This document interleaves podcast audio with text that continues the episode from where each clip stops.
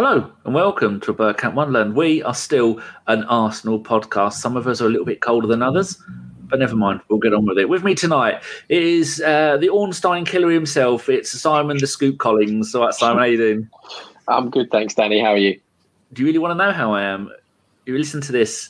Echo, temperature. Ready? Wait for this. At the moment, it's -3 degrees Celsius. Next bit. Tonight, you can expect a low of -8 degrees. I'm going to die. Got that lovely virtual fire behind you to keep you warm, so you'll be all right. No, well, it's not. It's actually, good God, there's hair in my mouth. I feel like a rabbit. I don't know why I said that. It is a heater. It's not a fake one. Talking about not a fake one, it's we're gonna pop this up.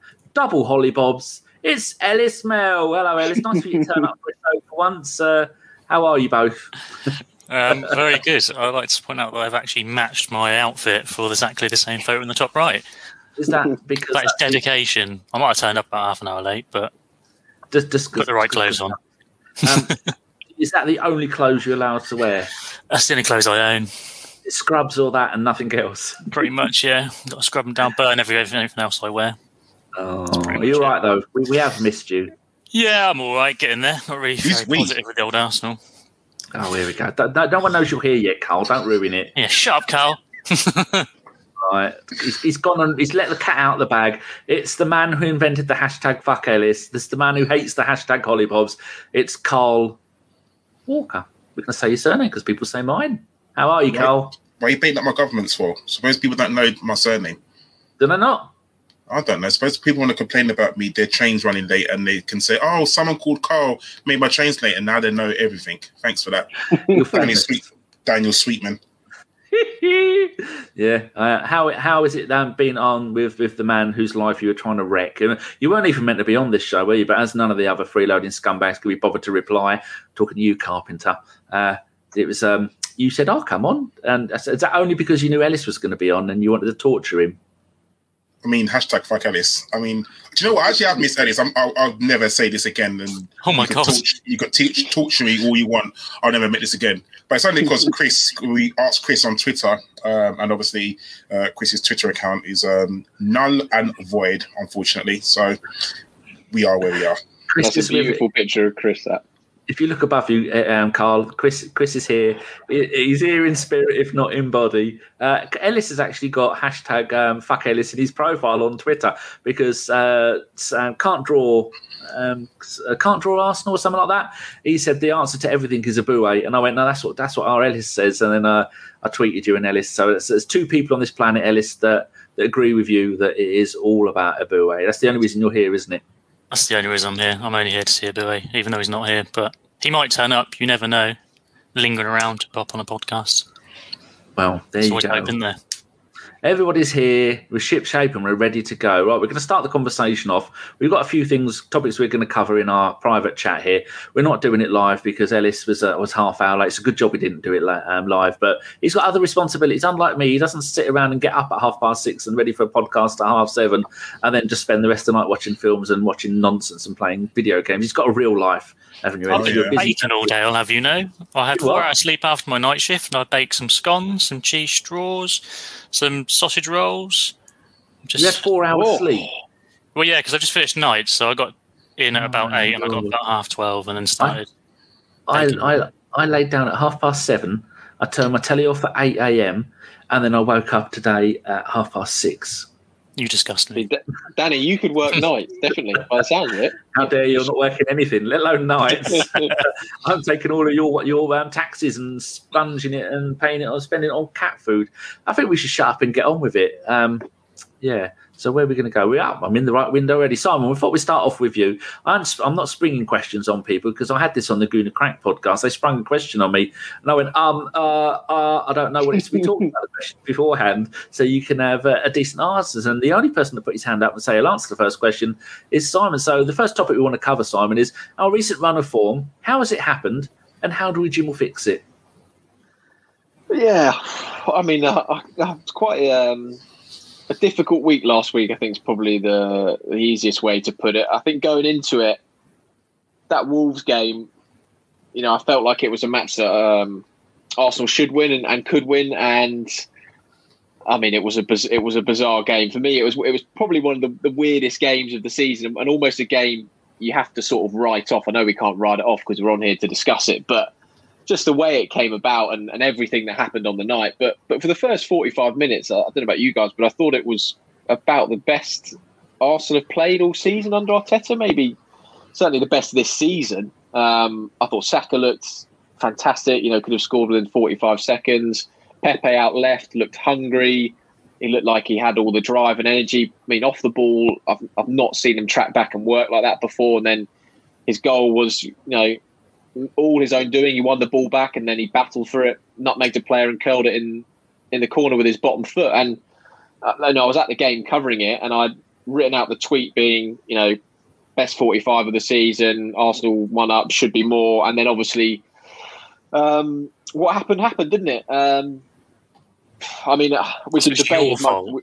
Yeah, it's my fault, I guess. I mean, lucky I didn't tweet it. I know I was listening to James Gunnerblock, who was saying he actually tweeted it and then had to delete it seconds later. I mean, well, I'm sure we'll come on to VAR later on, but the whole David Luiz situation just felt like one where, I mean, when I saw it in real time, I thought, this is classic David Luiz. Here we go again. He does this to us. I mean, just when we thought he'd been brilliant, consistency back, he lets you down. And then watched it back, I thought it was incredibly unlucky. I think he's actually trying to get out of the way. And for it to be sent off, I can understand, people saying letter of the law, but it just didn't feel right at all. And particularly when VAR confirms that, and then the appeal, obviously, when it didn't confirm it again, it felt like a real kick in the teeth. So, I mean, if that hadn't have happened, I think we'd have 100% won that game. And then the Aston Villa game, it was a match where, there wasn't really much in it for me. They scored early on because, small defensive error at the back where Cedric, underhits a pass, they nick in, takes a deflection. But after that, I didn't really think they threatened Arsenal massively. I know Matt Ryan made a few good saves and looked solid, but didn't feel like a game where Arsenal were much the worst team. And if it had been a 1-1 draw, I think it would have been a fair result. So, yeah, it was just one of those weeks, I think. I don't think Arsenal has played particularly worse than they have in other weeks. I think it's just been a bit of it sort of summed up the season where they've been close games and Arsenal have just been on the wrong side of it. I don't think we should be going into the Leeds game this weekend thinking, what are we going to do? Everything's at an all-time low. The confidence would be shot. I really think it's a case of dusting themselves and going again.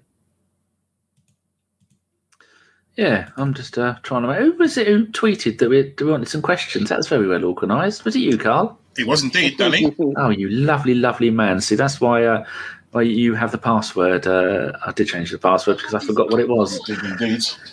Ellis, you got any thoughts on what Simon was saying? In terms of general sort of analysis of both the games, not really. I think I'm in pretty much agreement with Simon there. I think the way we are at the moment, the matches are being decided by fine margins, really. We're not really at the ability to where we can just completely put any team to the sword and just batter them. It's a case of the game's going to be tight. Sometimes the luck goes our way. Sometimes it doesn't. I mean, it's frustrating to look at how sort of far we've fallen that we are sort of not really terribly upset with losing to Wolves and Villa. Like, you rewind a couple of seasons back and we'd be pissed off to losing to them. But...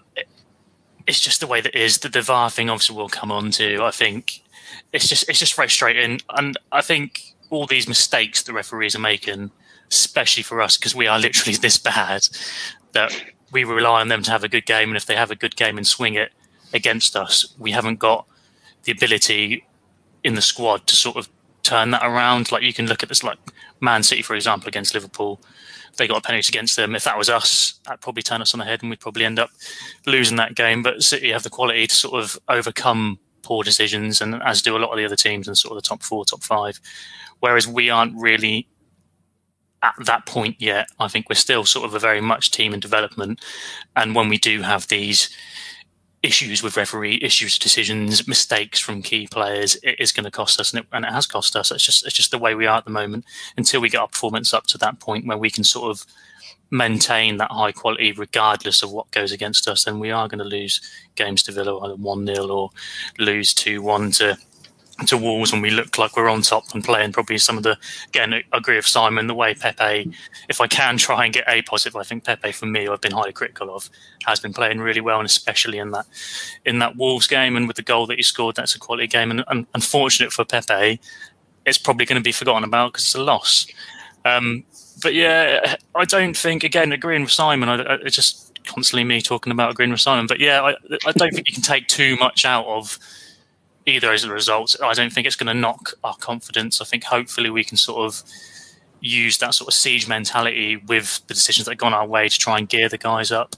I know Leeds are sort of a good form at the moment. They're scoring goals. Bamford's getting goals and assists. Rafinha's getting goals and assists. They've got some in-form players, and if you're looking on paper, we're not in form. But again, they're fine margins, and if the tie turns a bit in our favour, then that's a game that we can probably win.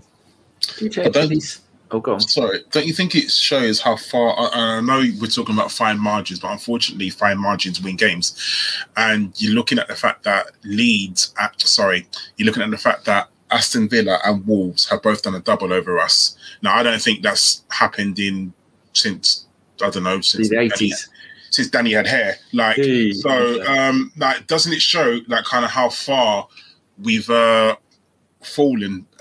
You know, the losses at home, again, you're talking about fine margins, and again, you're talking about another fine margins at the games that we've lost. It's not just our recent form, is it? It's kind of a mentality in the squad, because how is it that we've allowed ourselves to fall that far down the pecking order that, you know, Aston Villa, who just about scraped staying in the Premier League last season, and Wolves, who hadn't won for, was it 8 games before they played us, to win. And yeah, you know, you can talk about the red cards. Unfortunately, it obviously helped them, but it's the fact that we allowed ourselves to be in that position. Like you said, Simon, we had one of the greatest halves of football against Wolves brilliantly, but we only scored 1 goal. Why is it that we couldn't put that game to bed? If we are 2, maybe 3 nil up, you know, the game doesn't turn on its head the way it does. I don't believe it does. So why is it that these fine margins are making us lose games, and other teams have these fine margins and they manage to get a positive result out of these, I don't know, fine margins, as you said? It's the quality, isn't it? It's the quality in the squad and the quality of the way we play. Like you say, if we had the quality there, that first half against Wolves, we'd be 3-0 up, potentially. Yeah. But the quality wasn't there, and that's why these fine margins are punishing us so much, because we haven't got the ability to essentially run a game, to put the team on the back foot and make them pay for it. Like, we all know what football's like. There's momentum switches to a team's way, and the good teams take advantage of that switch in momentum, and we're not at the moment. And then when it switches the other way to the team, we're crumbling, and it's frustrating. And again, like, you're 100% bang on the money, Carl. Like, we have fallen that far that we are being punished by these lapses in concentration by defenders, or these, sometimes it is just moments of brilliance from the opposition. Sometimes they score a screamer, and there's not much you can really do about that. But other times it can be a ref making a mistake, arguing the right or wrong call, or it can just be a complete lapse in concentration by a player in defence, or in offence and missing a goal when they should probably put it away. And it's where we are, and it's frustrating. I don't really know the answer. I don't know if any of you two have any ideas on how we sort of fix this. I don't think it is necessarily a poor run of form. I think you hit the nail on the head, Carl, though. I think it is where we are at the moment, and I don't know how we fix it. I don't think it's just the form. I think we've been a bit unlucky, and that's why we're losing these games. But I think in terms of our performance level and the way we can perform, I don't think there's much we can really get out of this team with the way we're set up at the moment. I don't know about you two. It's not really a ruthless team at the moment. That is about quality, but it's also a sort of personality trait, I think. Perhaps it's down to confidence, I don't know. But, you know, the best teams, the best Arsenal teams in particular, were ruthless, you know.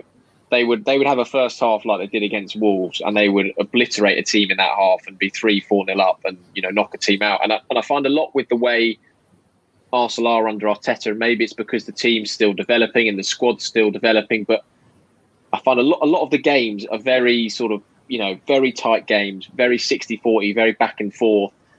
And if you were equating it to a boxer or comparing it to a boxer, Arsenal win a lot of games on points or they lose a lot of game on points. They very rarely get battered by a team, but they also very rarely batter a team. They're not knocking teams out. They're not, going out there, other than West Brom, putting 4 or 5 goals past the team. And I don't know if that's the way they are at the moment. That's how Arteta wants them to play, or it's the nature of the season being so congested that it means, teams can't be playing at full throttle all the time. But right now, I don't feel like the team, and I think Arteta is something you want to get into him, is ruthless enough to go and have a half like they did against Wolves and, put your foot down and be 3-1 up and kill the game. I very rarely watch Arsenal play a game and sit there for the last 20 minutes and going, yeah, they've killed this game, that's it, done.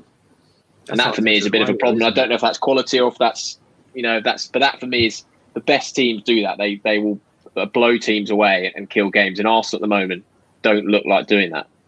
Going back to your point on mentality, the amount of red cards we've had this season, or since Arteta's been in charge at Arsenal, or Arteta's Arsenal, is I can't remember a time like it. I can't remember a time when we've received that many red cards.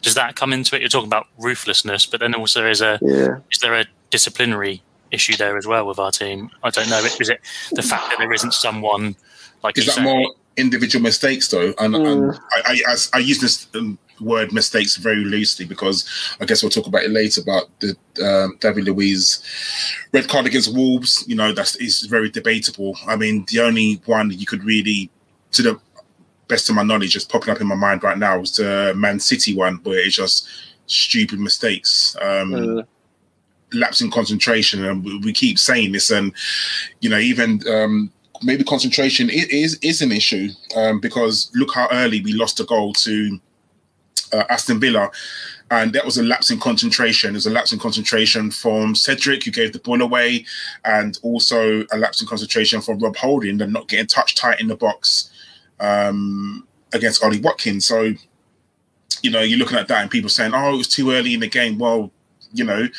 as I said on the other podcast that we've done against after the game, if you start work at, 12:30, that's the time you start work. You have to be ready to get into a job. If I went to work and thought, I'll start my job, but I'm not going to do any work for half an hour, my trains would be even later than they already are. So, you've got to be ready. And why is this team not focused in doing their job? Why is this team ill-disciplined? Because if you look at it, I think it's been 9 red cards since Arteta's taken over. That's ill-discipline. If that was any other team in the Premier League, we would be like, oh my God, look at this, it's ridiculous. So we can't we're not around the team day in, day out. Obviously Arteta sees the team day in, day out in training, but there has to be a reason. There has to be something in there why he's received that many red cards. I mean, the Pepe one, that's ill-discipline. He hit out a player, red card all day. The Granit Xhaka one, exactly the same thing. And people say, oh, he was wound up. Well, to be honest, it's football. You are going to get wound up. You look how many, if there was fans in the stadium, you'd be getting called every name under the sun. And that's not me saying it's correct. I'm not saying it's right. But unfortunately, and I mean this unfortunately, that is part and parcel of playing football. They're going to try and opponents are going to try and gain an advantage by any means necessary. The biggest one was Zidane in the World Cup final when Materazzi said something to Zidane. He got headbutted. At the end of the day, that was an advantage. He said something, Zidane reacted. It's all about how you react, but our players are reacting to silliness. And, it's obviously an issue within the club at the moment, but how does it get fixed? Is it a psychological issue? Does Arteta bring a psychologist to come in and talk? Is it tiredness? Is it frustration at the fact that we're not playing very well, so you lash out? It could be a culmination of things. There's a good article. You go down further. Yeah, no, I was going to ask you a question, Simon. You look at the fact that we've lost 10 league games this season. 7 of those games we've lost by a single goal. And then Alan Davies was saying, like you were saying when the first question, that first 45, 46 minutes against Wolves was probably the best 46 minutes we've seen under Arteta. And Alan Davies was saying in the old days when we got a player sent off, you wouldn't have taken off Henry or Bergkamp. You'd have taken off one of the other players, and you'd have gone, right, every other player's got to give another extra 10%. And then as soon as we had that player sent off, Arteta went, no, shut up shop. We're not going to try and do it anymore. We're going to try and defend. And rather than going, this Wolves team aren't very good. That bloke who scored the wonder goal, he's been doing it all season, and that's the first goal he scored in the Premier League for Wolves. And it was wrong that Arteta seems to go very much like Emery did, that he's scared of conceding a goal. So when we go 1-0 up, apart from the West Brom game, when we go 1-0 up, it tends to hold back and go, right, steady on now, let's just defend a little bit more. And when he was saying that in the Wolves game, at one point they had 90% possession, but they didn't have a shot on target. Or they didn't have any more shots because they were defending their lead. But we can't keep doing that, can we? I mean, 7 games we lost by a single goal. And then I was saying before the show started, Aubameyang this time last season had 14 league goals. He's currently got 5, so that's a difference of 9. So those 7 games we've lost by a single goal. Even if Aubameyang would have got 1 goal in half of those games, that would have put us up top 6 easily, wouldn't it? So many variables to take into consideration, but losing so many games by a single goal, that gives me hope. And then you look at a little thing like Liverpool. Liverpool have lost their last 3 home league games, 1-0 to Burnley, who are not a good team. They lost 1-0 to Brighton, who are not a good team. They got smashed 4-1 by Man City. Are the Liverpool fans going, that's it, we want Klopp out? I don't know. I don't know any Liverpool fans. I mean, they have just won the Premier League and the Champions League the season before. There's some goodwill there. Are the Liverpool fans able to put that into some kind of context and realise, well, the season is upside down. Teams are getting beaten by teams at the bottom of the league. Now, that's 10 questions there, Simon. Good luck. See you in about an hour. No, I mean, particularly, you know, talking about losing the games by 1 goal, and it was a point we made before about fine margins, but those games where I think Arteta made the point himself, the games where they've had the red cards have cost Arsenal the game and the points. You know, the Wolves game, you're going on a win in that game. The Burnley game with Xhaka red card, for me, you're going on a winning. The Pepe one against Leeds, obviously went on and drew that game. I think if you've got 11 men, you maybe go and win that. So, you know, those have really cost Arsenal in the games. And there's a good piece, you can find it, it's on the Telegraph website by Sam Dean, who wrote it. He basically went through all the red cards of the Arteta era, all 9 in the league, and sort of analysed them and said what the verdict was. And you've got Aubameyang in the Crystal Palace game, in which Carl was, you know, speaking off air that he was at that game, clumsy tackle by a striker, and then you had obviously Luiz against Chelsea, which we discussed. You know, a poor individual error where he brings down the man in the box. Then do you remember Eddie Nketiah got sent off against Leicester City in the summer? A poor tackle. Pepe, the next one, you know, striking out a player. Xhaka, next one, striking out a player. Gabriel at Saints was the one after that where 2 yellow cards, one of them for kicking the ball away.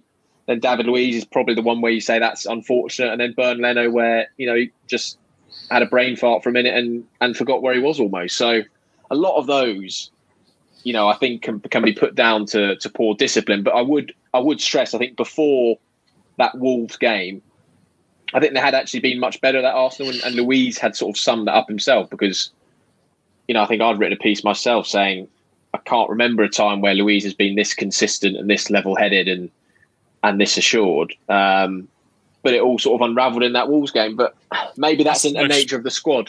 You know, maybe that's the nature of this squad at the moment. Are they like that where that?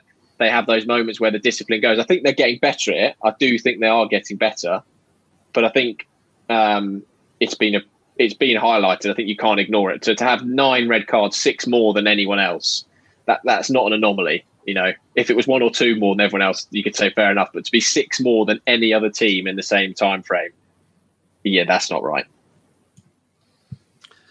Yeah, something needs to be done about it, and it's the fact that we just hold back when we need to score more goals. So the 2 best games this season for me, Ellis, has been the West Brom game when we were absolutely some of the goals that we score are absolutely stunning. We've had quite a few of them this season, and the first half against Wolves. But do you wonder why some Arsenal fans that's never enough? They're incapable of seeing the wood for the trees. Where they go, no, I don't care. We've lost 10 league games. That's an absolute disgrace.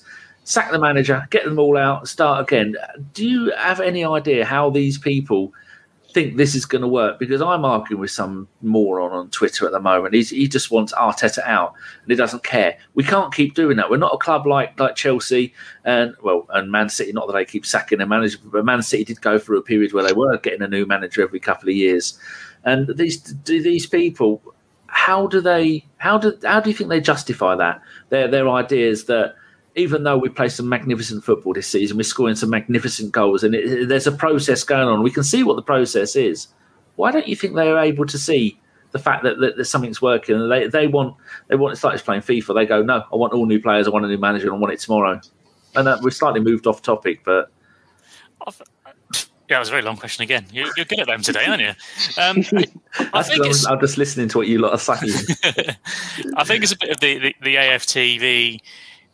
Social media mentality nowadays, isn't it? Everyone expects the best all the time, and because you've got characters on podcasts and on YouTube shows ranting and raving that it's not the best, and then people are going to be rightly or wrongly swayed by that. And I think it takes a very calm individual, I suppose, to look at the football team that you love and you're so passionate about, and analyse that, without letting your sort of feelings come through, your frustrations and your and your love and joy for the club. Like all football fans are like it. It's not just Arsenal fans. We, one minute we're ranting and raving about the next big thing coming out through the squad because he scored a wonder goal and he's from the youth academy, and then he'll have a poor game the next week and we say, "Ah, he needs to bin him, get him off." Like this, we're just reactionary, aren't we? Like we want the best for our club, and I think in a way we're sort of our own worst enemies, because we're a club that has, not necessarily very recently, but in the not too distant past, we were a very successful, strong club with a lot of fans that were attracted to the club from all over the world. And unfortunately, we're not that club at the moment, or that team at the moment. We're not the team that are going to win the Premier League, or we're not the team that are going to consistently get into the Champions League. We're far below that at the moment. That's going to take a long time to get there, and unfortunately we are going to make mistakes. I think people seem to forget as well that you can say, yeah, we want Arteta out, but this is a guy who's never managed another club in his career. This is his first job, and it's at Arsenal during a pandemic. It's an incredibly hard job. He's going to make mistakes, and I don't think we can. Well, of course, we're allowed to criticise the manager when he makes mistakes. Of course, we are, but we need to sort of realise that they are going to happen, and that maybe these fine managers, maybe these games where, like we were talking about, when we've gone a man down and a goal down, even we try and shut up shop, because Arteta probably is afraid to lose, because he wants to try and get some sort of foundation there to build on, and not be the guy who's just lost 2 or 3-0 when it's only 1-0. And if you just look at the squad, or look at the squad we've got, and look at the squad that other teams have got, the fact that you've mentioned, Danny, Liverpool losing multiple games with big score lines, other teams losing 7, 8, 9-0, and to not be one of those teams is a nice thing. And I think Arteta is just trying to steady the boat in what is a very rocky, difficult season. And fans aren't going to like it, and fans are going to want them out, but there's those fans will always be there, no matter who's in charge. And unless we're winning every single fucking game and winning all the trophies, there's always going to be someone there that wants the manager, whoever the manager is, out. It's just the way it is, unfortunately.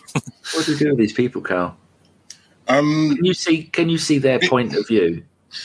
Listen, everyone's entitled to their own opinion, and I think if everyone had the same opinion, if everyone had the same opinion, if everyone had the same opinion, the world would be very boring. Like, imagine if everyone had the same opinion as Chris. There'd be no more wars, would there? They would all support the same team. Yeah, but do you know what I mean? Like, it's everyone like needs their own opinions. What makes the world an interesting place? It really is. And there are some people who have extreme views, that, and it's in all walks of life, politics and, football teams, beliefs, religion. It's one of those things. And however, French football is good. It's one of the worst that we can't agree on. We love you, really, Chris. We do. But at the same time, they're entitled to their opinions. Do you know what I mean? Like, it's one of those things. Like any walk of life, people are very either extreme left or extreme right. I don't want Arteta out, but however, I don't believe that this is the right job for him to be learning on. I think the Arsenal job is far too big for you to make your managerial debut and to be learning on the job. Because at the moment, if we was a club that, you know, we was playing well, then by all means, you can come in and do that sort of thing. But we was a club that was in turmoil when he took over from, you know, the Emery days. We was in disarray. Let's be very honest. However, I believe that he's trying his best. No manager goes in and doesn't try their best. He's trying. He's learning on the job. I don't believe he should be. I believe I think we do need an experienced manager. However, we don't have that. So you have to back the players, back the manager, and back the team that you've got. We don't have any other players. We don't have another manager. This is the one you have. And at the same time, you got to look at it is if Arteta does go, genuinely, and I mean this genuinely, who else is there for there to bring in? In world football right now, there is not that many managers to bring in. I mean, Tommy Tickles, he's gone to Chelsea. Allardyce has gone to West Brom, isn't he? So. Yeah. Like Lampard's out of a job. Well, there's Lampard. Where's Owen Coyle at the moment? Oh, God, could you imagine? But like, if you're looking at all the big names, Allegri, can we really afford Allegri? Allegri's going to want money. So... And Allegri plays defensive football. Anyone who's watched football in Italy, Allegri is not the most exciting manager. He played in a league where Ellis could bloody manage Juventus and win the league. That was how easy it was. Juventus won the league, what was it, 6, 7, 8 years in a row? 9, I think. So it's not that hard. It's like managing in Scottish football. That's why Steven Gerrard is currently the next best thing since sliced bread. But there's no one, like realistically, there is no one else to bring in. So you have to work with God. That's not a reason to keep someone, by the way. Let me make this clear. That's not the reason. But you have to give him time. He has to have time to try and get the team he wants. He's... gotten out the players that he wants, the Ozils, the Mustafis, out of the squad. So now he can try and build the squad that he wants. And yeah, he's going to make mistakes along the way. Of course he is going to make mistakes along the way, but you know, the results aren't as good as we want them to be. Like, we want to be top 4. We want to be up there. Unfortunately, the squad is not good enough at the moment. It's not. Like, you look on paper, the players are not good enough at the moment. The form of the players are not good enough, which we're probably going to talk about later. But, you know, we have to try and back the manager. We have to try and show them support. We have to try and, you know, I'm sure, as Simon will probably know, all players look on Twitter to see, you know, their name and to see what people are talking about them, which is definitely a subject we're probably going to talk about in a minute. But move on to that if you want. Pardon? You can move on to that now if you want. All right, we'll do that now. So we've decided that we're not really going to talk about the Saliba video. Listen, whatever happens in that video, there's an investigation about it. That will happen. So we're not going to touch on that. I don't think it's right for us to comment. Whatever happens out of it, everyone's seen the video, and we'll just leave that there.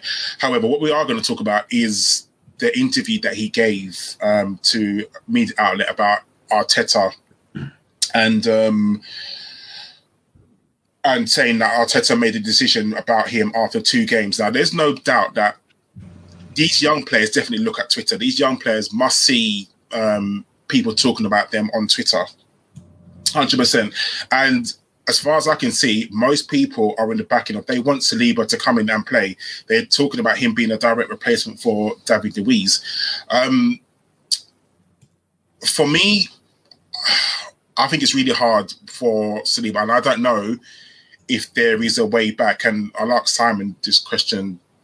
So when a player gives an interview to a media outlet or a journalist or something along them lines, obviously I'm assuming that most of it sometimes is off the record, unless you get that agreement to say, can I print this? Yes, you can. Okay.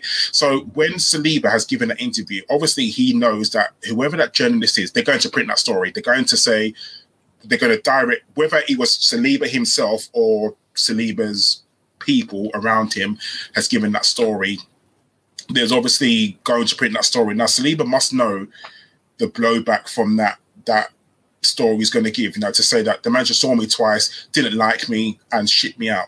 Basically, that was the gist of the story. So when something like that happens, do you, Simon, tell the club first, or do you just print the story and then see what happens, the blowback afterwards? Yeah, I mean, it depends how the interview comes about. I mean, certainly for, you know, in the modern era, most of your interviews are done through the club, who will have a, you know, they'll have a press officer sitting on the interview, who will be there, you know, monitoring the interview, recording everything that's said. So they'll be fully aware of what's been said, what's happened. If you asked a question that they thought was unfair, the press officer might interject and say, and yeah, I don't think it's valid asking that question, or vice versa. But then you can get interviews where they're done, you know, through the player and through an agent. And that might be a case where a club isn't aware of it. And quite often the case, or it could be done through a PR. I mean, quite often the case with a lot of interviews in the modern sort of journalism world is that normally the player or the agent would request to see the interview before it goes out, or see a copy of the article that's going to be filed.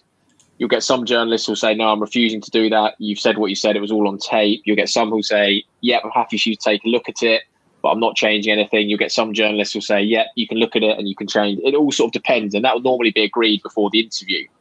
I think this interview, correct me if I'm wrong, I think was a broadcast interview that Saliba did. And the difficulty, you know, with any interview is there'll be things that are said within the interview that will then become the main talking point, the main story. And this is a prime example, you know, Saliba saying what he did there. And, you know, I think people have taken umbrage with the fact saying, oh, you know, well, it's been taken out of the interview and it's been made the story. But that is the case with a lot of interviews. You know, you'll sometimes get sat down with an hour for a player and there'll be a point that they make that will become the main talking point. And I think that sort of happened here. So I think we do need to have some understanding of what Saliba's trying to give the context that he's doing. But also I think it might be a case of a young player saying something a bit too honest, a bit too open. I mean, to be honest, I agreed with a lot of what Saliba said, you know. I can completely understand why he felt frustrated if he was only given 2 games. The question will be whether, I don't know what you guys think, whether you think there's now a bit too much, you know, water that needs to get under the bridge. Has it become an awkward situation, or will Arteta and the club think, yeah, you know, you may be right saying that. We've had perhaps got these things wrong. We didn't send you out on loan when we should have done, and they can all come to an agreement about it. I don't know. It feels like from the outside looking in that it's all just a bit not a happy camp at the moment between the two of them. I don't know whether these 6 months away where Saliba's playing week in, week out will help a big difference, but you know, I think Saliba's done 3 interviews since he's been out in France. Obviously, he's playing really well and everyone wants to talk to him, and particularly about Arsenal. But I don't know, these things are going to cause a storm, and maybe it would have just been best to be like, you know, we're not talking at all to anyone. This is it. We're just going to leave it. It's a difficult one. I don't know what you guys think is from a fan point of view and of what you make of those comments, and whether they've been blown up or blown out of proportion, or whether you think maybe Saliba and his camp need to be aware that this could happen if you do an interview or you agree to talk. I think some of the words probably taken out of context as well. I mean, without it being probably translated word for word as well, it's kind of hard. And like you said, as a young player, sometimes you just got something to say. You want to, you know, you may be a bit frustrated because maybe he did want to stay and try and fight for his place, and then obviously he hasn't been given the opportunities, and then he's been bumped down to the under 23s. And then when you see, you know, let's be honest with you, like when you see people like David Luiz playing, who when he had this little patch where he wasn't playing well, and Saliba's nowhere near the squad as well, you're probably looking at that thinking, well, I could do a better job than that, but I'm not being given the opportunity.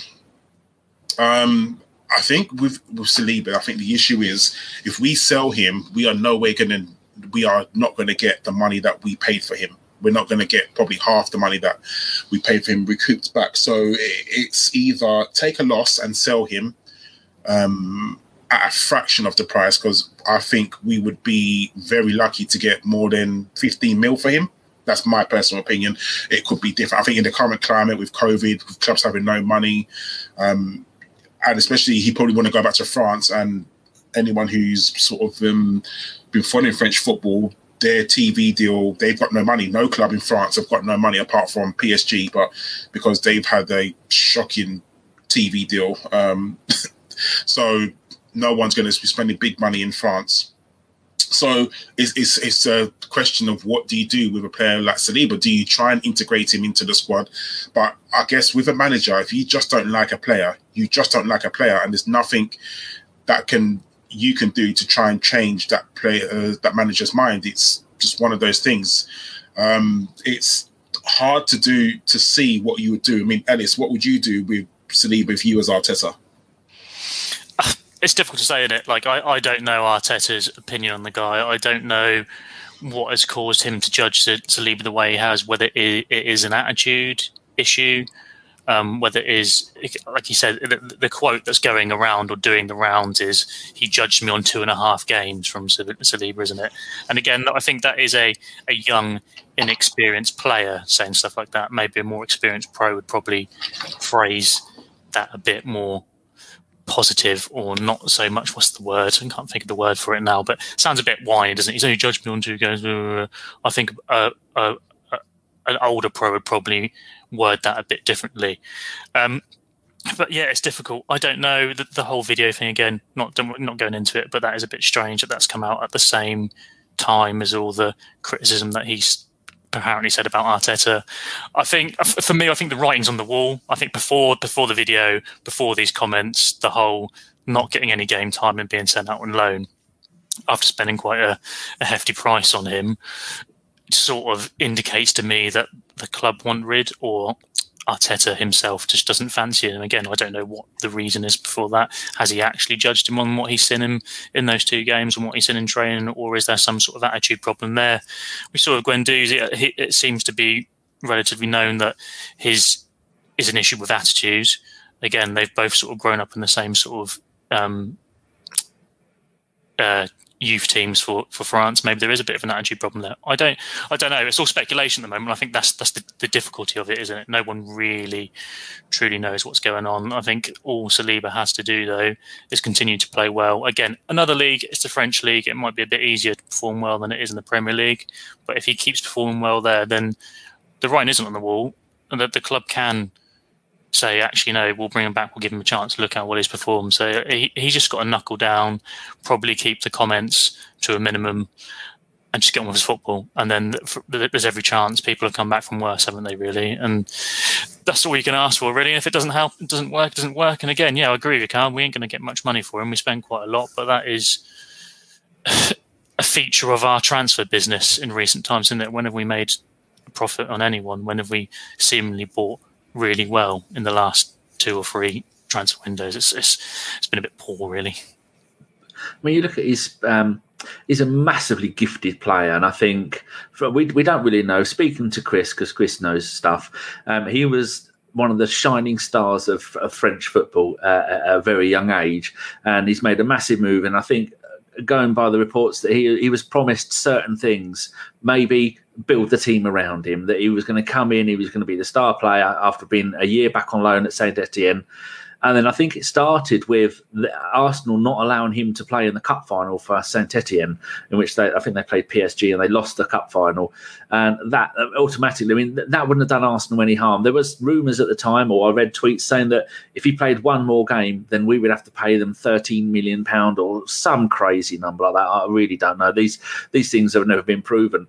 And so he comes back, he's playing some reserve football. I think I saw 2 of his reserve games this season, and he looked good. It looked like it was too easy for him. And when you're that young and you're that good and you're going to be cocky about the situation. And then you look at it, he's walked straight into that Nice team, which aren't a decent Nice team.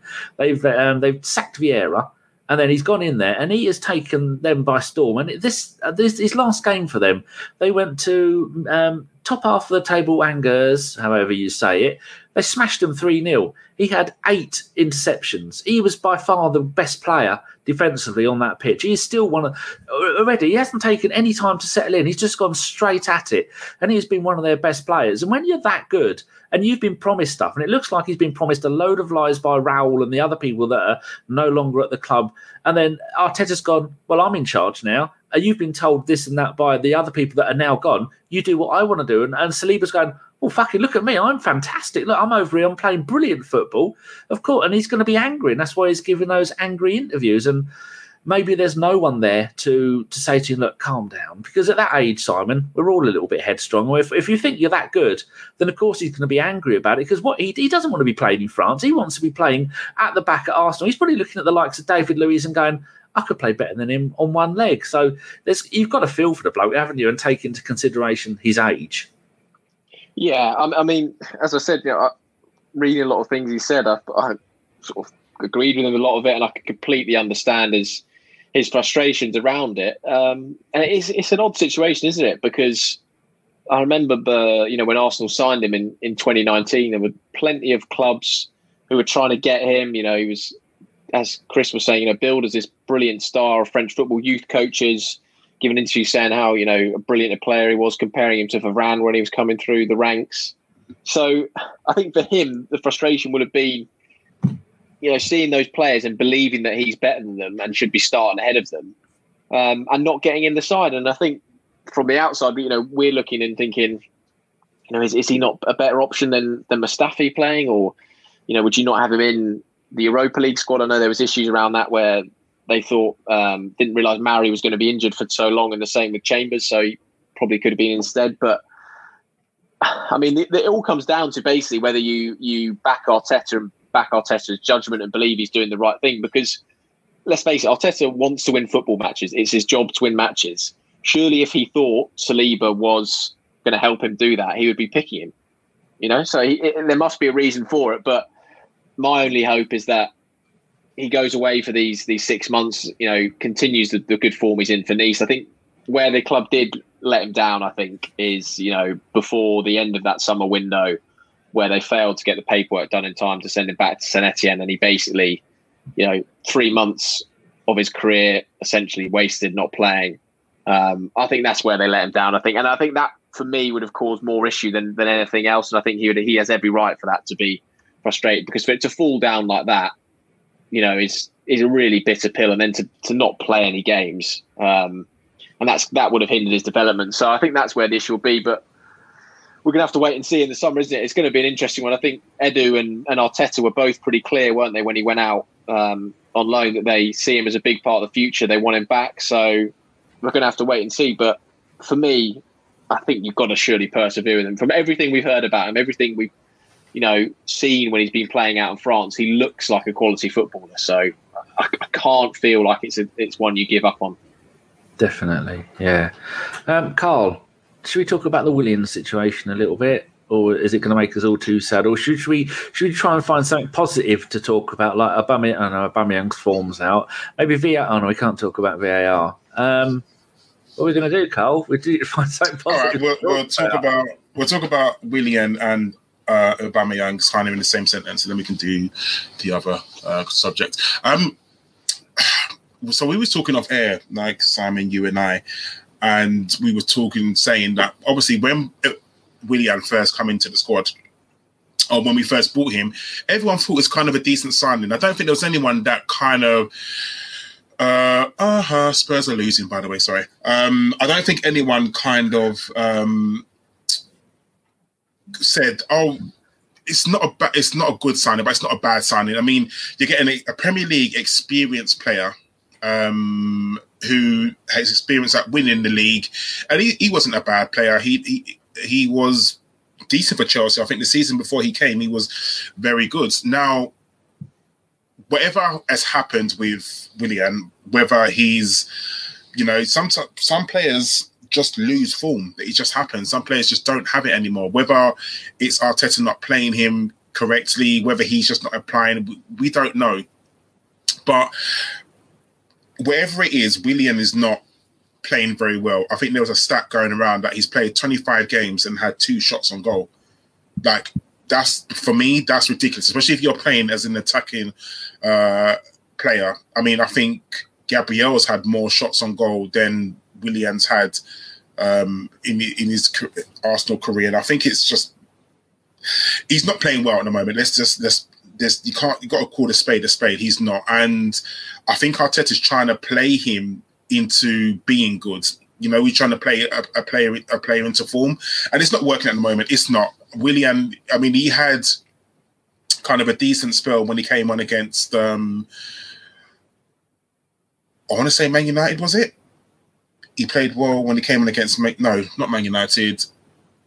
There was one game recently, wasn't there? Yeah, there was one game recently. It was that Man United. You can't even remember what fucking game it was. I want to say Man United. United away at Old Trafford, he did play, I thought he played quite well there. But no, the one at home when we drew with them. No, because he made some runs. But whatever game it was... Oh, when he came off the bench. Yes. Yeah. So he didn't play too badly, but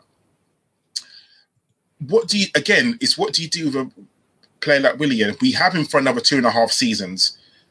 He's 31 years old. No, there is no team that's going to buy Willian, especially with COVID and teams not spending money at the moment. No one's going to buy Willian from us.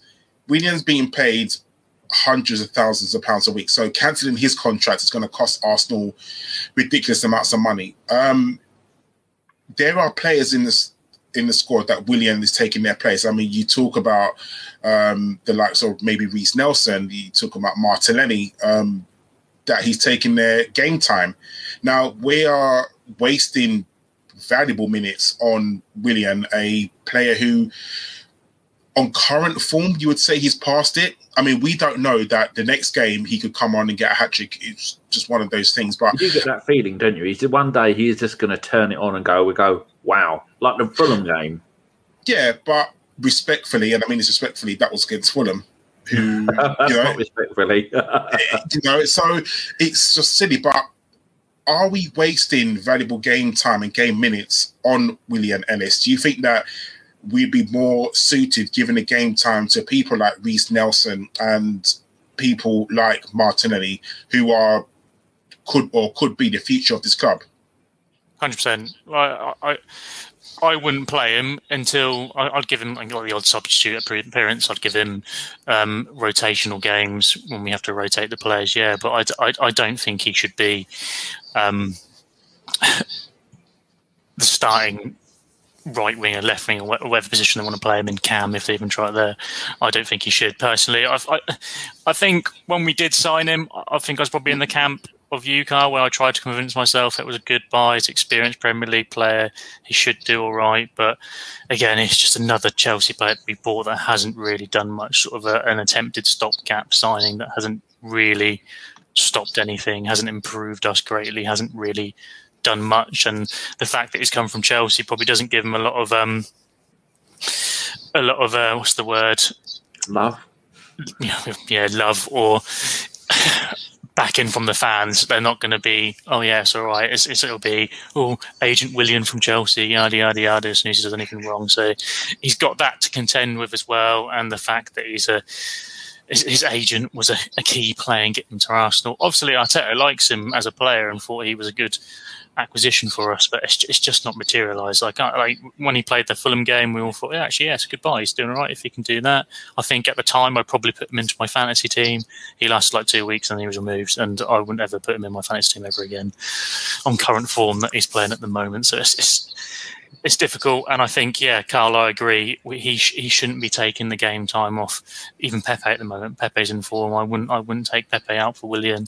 I wouldn't take any of the young guys that are playing, and I'd like to give some of the other guys a bit more of a crack at the whip because, yeah, like you say, they're not at the twilight of their career. This isn't their last move. They have got more to play for than what Willian has at the moment, and it's just not worked out. And we ain't going to get any money with him again. It's Arsenal transfer business at the moment. We haven't bought well, and I don't think we've bought well in Willian. And I don't know if he can turn it around, but I'm not willing to let him. I wouldn't be willing to get him to try and play out in that form.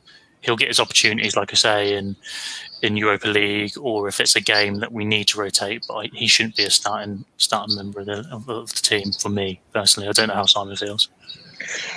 Yeah, I don't know. I think the point you guys are making about, he's still got 2.5 years on his deal. You're not going to get any money for him, certainly not anyone paying a transfer fee for him. I think you struggle to get someone to pay his wages. Maybe I think Arteta certainly for a long period of time was trying to play him into form, just in the hope it was going to click and it was suddenly going to get right, because his track record, his pedigree, he's obviously a good player. I mean, he's fantastic for Chelsea. He's done it all in the Premier League. He's won nearly everything. So Arteta there, he's probably looking at the... And I know people were moaning for a long time about how he's picking Willian. Well, he has got a lot of credit in the bank, maybe not at Arsenal, but in his career, you look at that and think, look, this guy's a player. He's obviously a good footballer. And then he obviously moved him in to try and play him as a number 10 to see if that could get to work. But he's given it, Arteta, 5 months, and it just hasn't really clicked, has it? It's almost like a relationship where it's just gone bad and you just want to pull the plug and both move on. But I can't see how that can be the case given his contract length. So I think right now, Arteta, the way he's managing it is better. I think, Willian's not really near the starting team, is he? He's coming off the bench for sort of 20 minutes, which is what he is at the moment. And you just have to leave that as a situation and then hope it can improve. But I mean, right now it just doesn't look like anything that's going to improve. And it's a disappointing one, because when Arsenal signed him in the summer, I don't know what you guys thought, but I thought it was quite a good deal. I thought, not necessarily a good deal, but I thought it was a good signing. Chelsea wanted to keep him.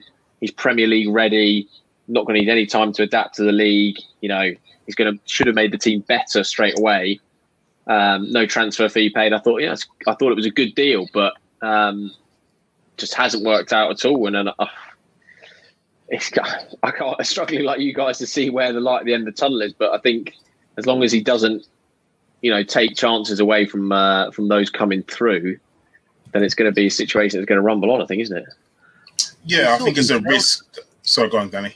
I was saying, in the 2-2 under-23s draw against Chelsea, Reiss Nelson was the best player on the pitch. Absolutely fantastic. He's another player, just for me, socks down player, just like Smith Rowe. And he needs to be given a chance, because you can't keep giving Willian all this time. And I was saying before, I've been an Arsenal fan for the best part of 40 years, and I've never known Arsenal to cancel a player's contract. And we did 3 in one transfer window, Carl. We can't do it again, can we? Not well. And there's debate whether it's a 2+1 optional, whether it's a 3-year deal. Either way, we've got him for another 18 months. So maybe Arteta's looking at that and overly. It kind of worked with Pepe, didn't it, Carl? Where he played him into form and then decided to change his position again. Yeah, I think with Willian, I don't think the club can afford to cancel Willian's contract. No.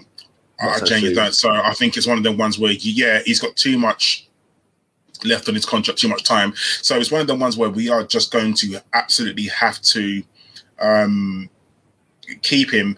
I'm like you, Simon, and also Ellis. I don't think that he should be taking away valuable game time from the likes of Reiss Nelson and Pepe.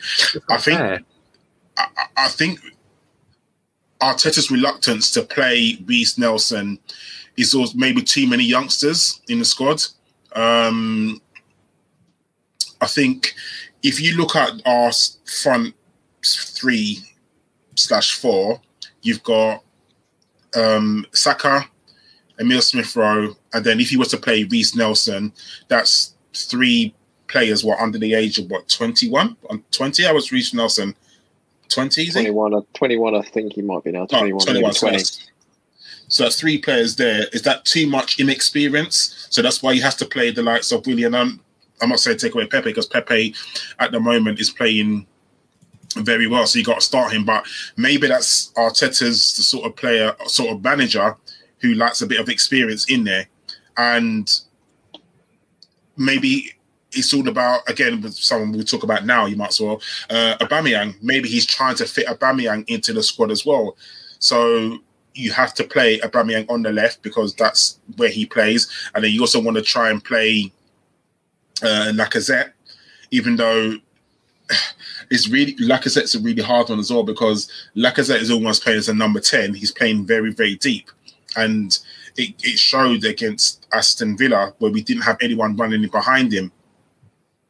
So, again, it's really hard to try and fit all these players that he wants to play in the squad. It's only Aubameyang's form, and we talk about it now, Aubameyang's form is atrocious what Danny was saying, that this time last year he had 19 goals so far. 14, and he's got 5 now. That's meant to be our starting striker. We don't know what's kind of happened behind the scenes. We know that he's lost his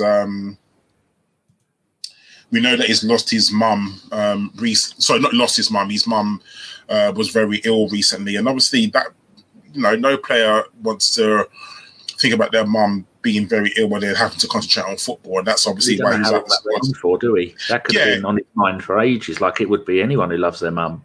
100%, and obviously that could be playing a factor, but since the start of the season, Aubameyang has not been the player that he was last season. I mean, last season, Simon, he was, you know, by far the best player in our squad, arguably one of the best players in the Premier League. And this season, he seemed to have literally fallen off a cliff. And again, we've just given him a humongous contract.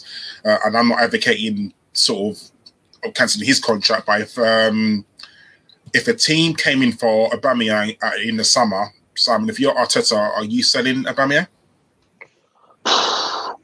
Good question, isn't it? I mean, I think it's also one, you know, there'll be some fans who say maybe you should have sold him last summer, but I think that's hindsight being 2020. For me, I still think you stick with Aubameyang, and I would still stick with him this summer.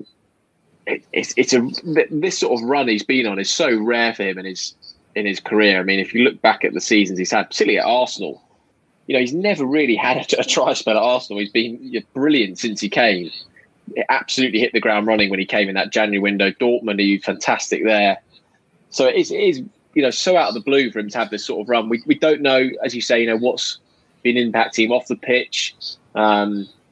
It's also obviously been the most hectic season in Premier League history, with no pre-season as well, coming off the back of him playing every game last season and having all the pressure of dragging the team forward and being their talisman. For me, you know, last season Arsenal would nowhere have won the FA Cup without Aubameyang, and they would definitely not have finished 8th place. You know, so I think he deserves a huge amount of credit for that. But the team, as you say, has sort of shifted away from him. You know, for me now in attack, the main man and the talisman is Saka. You know, he's the person I look to make something happen. And there are times when I watch Arsenal and they're thinking the same thing, because remember that West Brom game where it was basically for the first 30 minutes, it was like get the ball to Bukayo and, you know, let him do something special. So whether that's part of it, whether the team is, you know, not the whole last season was, the whole formation was based around getting the best out of Aubameyang and that 3-4-3 and playing to his hands, and the attack has shifted a bit from that.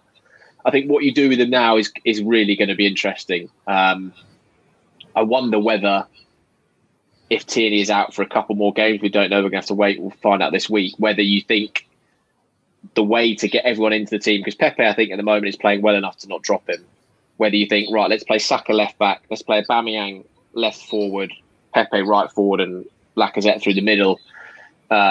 And that's a way to get them all in, because maybe that will help best. You know, if Aubameyang's playing down the left with Saka, who's probably, you know, as good an attacking left back as you're going to get in the Premier League, given he's more of a forward, whether that gets the best out of him or whether you play Aubameyang through the middle and drop Lacazette. It's going to be interesting. I wonder whether that might be the solution for me, is playing Aubameyang left with Saka behind him and Pepe on the right. But I think you stick with him for me. I think his track record's too good. He's given too much to the club. He's played so well. I think you keep going with him, because I think if he hits form, then this team could absolutely, you know, improve so much.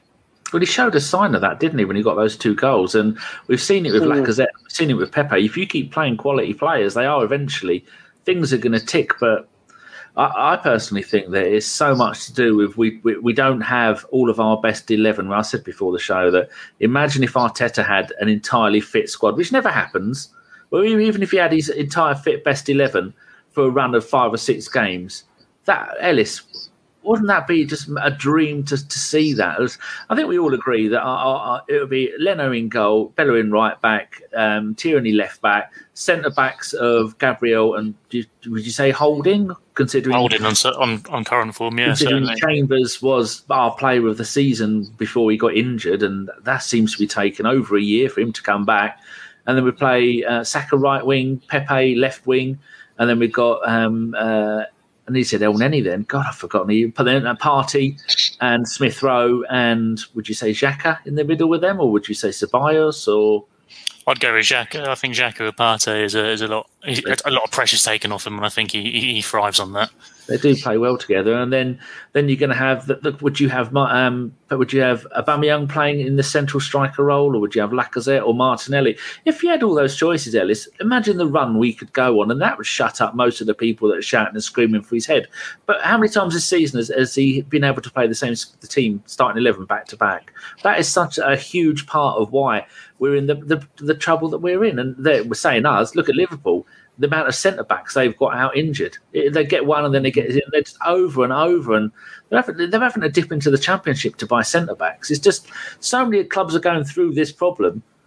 Their Premier League, when they won the Premier League, I can't remember what the stat was now, but their key players Salah, Firmino, Mane, Van Dijk, Alisson probably played literally almost every single game. They barely missed a game when they won it, and. Look at them now, they've had a lot of injuries. Obviously, Van Dijk, that horrendous injury he got at Everton when the keeper nearly broke his leg or whatever. Didn't he did. Get sent off for it. No. David Luiz gets sent off for brushing someone's stud with his knee. But yeah, it's difficult. I think we're certainly not going to get that this season. I don't think anyone really is, because the fixtures are coming thick and fast. As soon as there's an outbreak of COVID anywhere, a fixture is postponed and then they have to cram it into another week.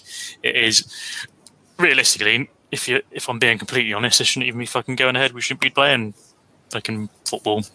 As nice of a distraction it is for all of us to, well, maybe not a nice distraction for Arsenal fans, but a nice distraction for football fans to actually have something to watch. Realistically, it shouldn't be going on. And that is what we're seeing the effects of that now, because if you're in a perfect world where there is no virus, then you wouldn't have cancellations. You wouldn't have to cram all the games in whenever you can get them in, essentially, just so you can play a bit of football. But that's besides the point. Yeah, I can't remember what your question was now about having everyone fit, wasn't it?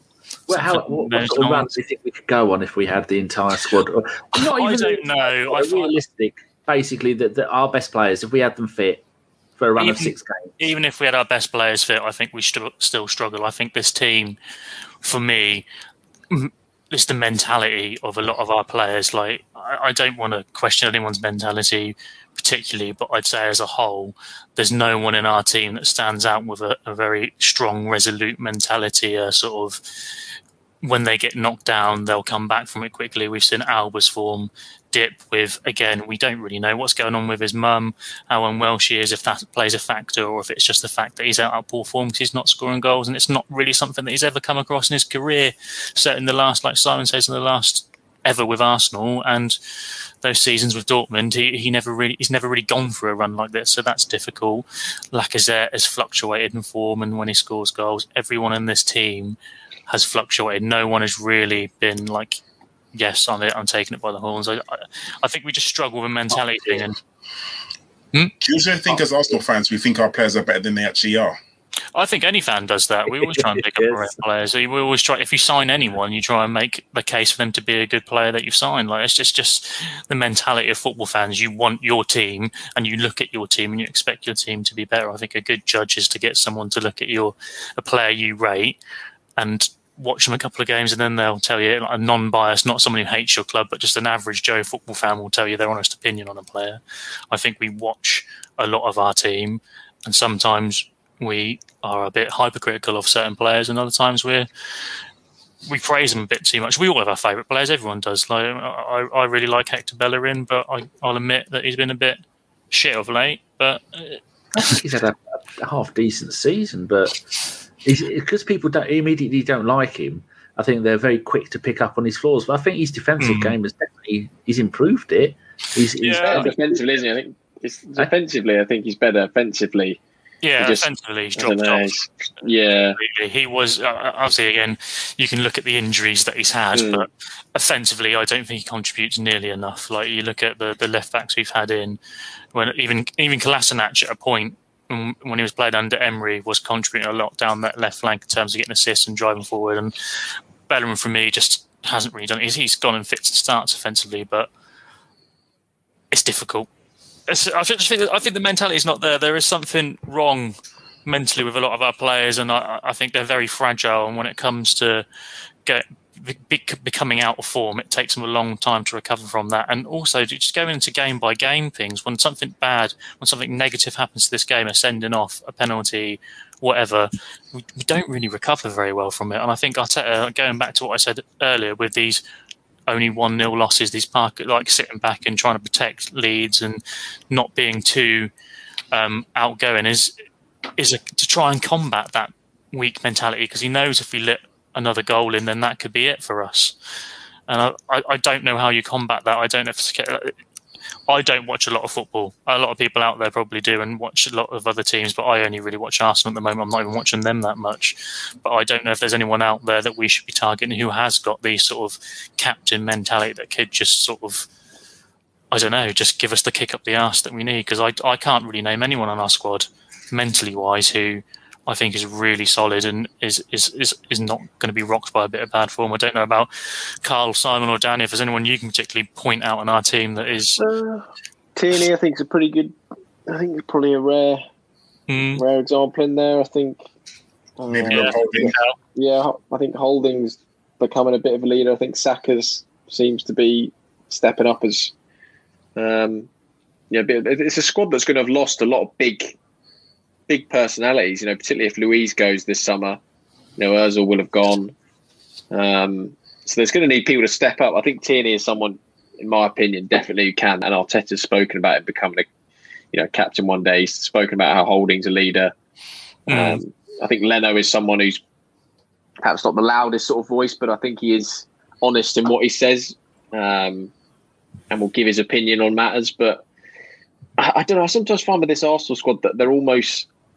Whenever they've had their sort of best run or they've looked their best, is when they've just sort of had like a set goal over a small period of time where they can really concentrate and really focus.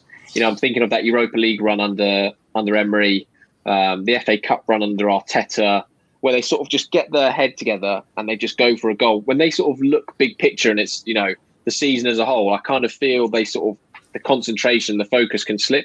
And the mentality can go. But in short periods, which is what we spoke about, you know, this team, I think, can beat most teams on their day.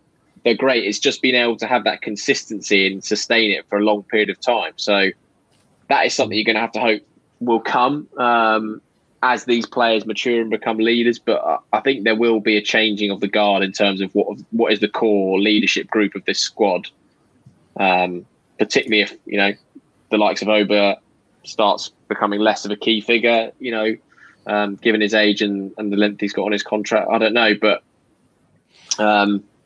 it's a difficult one. I think right now, though, I don't think you look at that squad and you look at them going, oh yeah, they've got the mentality that's going to go and, you know, be challenging for titles, let alone challenging for top four.